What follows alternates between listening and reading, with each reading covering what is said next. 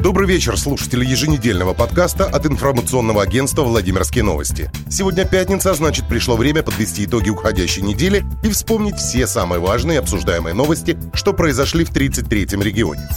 Самой важной темой недели стала неожиданная пресс-конференция Владимира Сипягина. Она была организована в рамках пресс-тура по реализации нацпроектов на территории Владимирской области за год губернаторства ВВС. Поскольку о планируемом общении первого лица с прессой не было объявлено заранее, многие редакции просто не попали на это мероприятие. В итоге журналистов привезли в Петушинский район, где четвертая власть получила целый час общения с главой региона. Владимир Владимирович ответил на множество вопросов, которые касались всех острых тем: ввоза московского мусора, согласования замов, ситуации в системе здравоохранения, количества инвесторов, уровня зарплаты, террористической угрозе на Владимирской земле. Но не все СМИ посчитали данное мероприятие пресс-конференцией, которую Сипягин обещал давать раз в квартал. Будет ли Белый дом организовывать такое же общение в ближайшее время, пока неизвестно. В Александровском районе подошли к завершающему этапу работы по рекультивации речки Серая, которая обошлась в 86 миллионов рублей. Областной проект восстановления и экологической реабилитации реки Серой в черте города Александров входит в федеральный проект сохранения уникальных водных объектов нацпроекта «Экология». В настоящий момент почищено почти 7,5 километров реки, из них 2 километра в этом году. Там разобрали от завалов не только акваторию реки, но и прибрежную полосу. Из серой доставали мусор, но от берега подстригли, подрезали кустарники и высадили защитную полосу деревьев и трав многолетников. Во Владимире начнется суд над водителем, которого ловили живым щитом. Инцидент, произошедший 9 февраля на федеральной трассе М7 «Волга» возле стационарного поста ДПС на Московском шоссе Владимира, вызвал широкий общественный резонанс.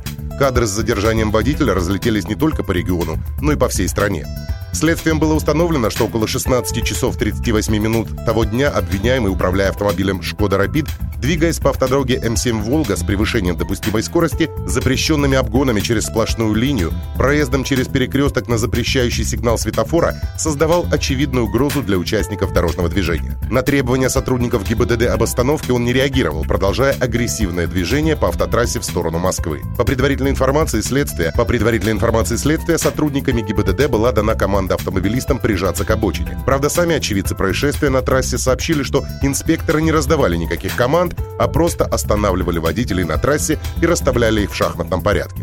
На следствии обвиняемый пояснил, что в тот день был в расстроенном состоянии и не отрицал, что при движении на машине совершал административное правонарушение, но последующие действия совершал, желая избежать задержания и ответственности. Эксперты пришли к выводу о том, что в период совершения правонарушений по состоянию здоровья он мог в полной мере осознавать общественную опасность своих действий. Уголовное дело с утвержденным прокурором обвинительным заключением готовится к направлению в суд.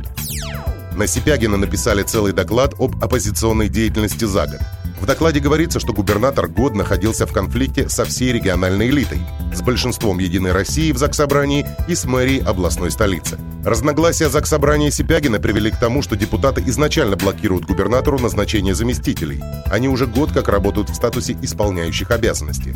Обвиняют Сипягина также в том, что часть его замов – так называемые «варяги» из Москвы.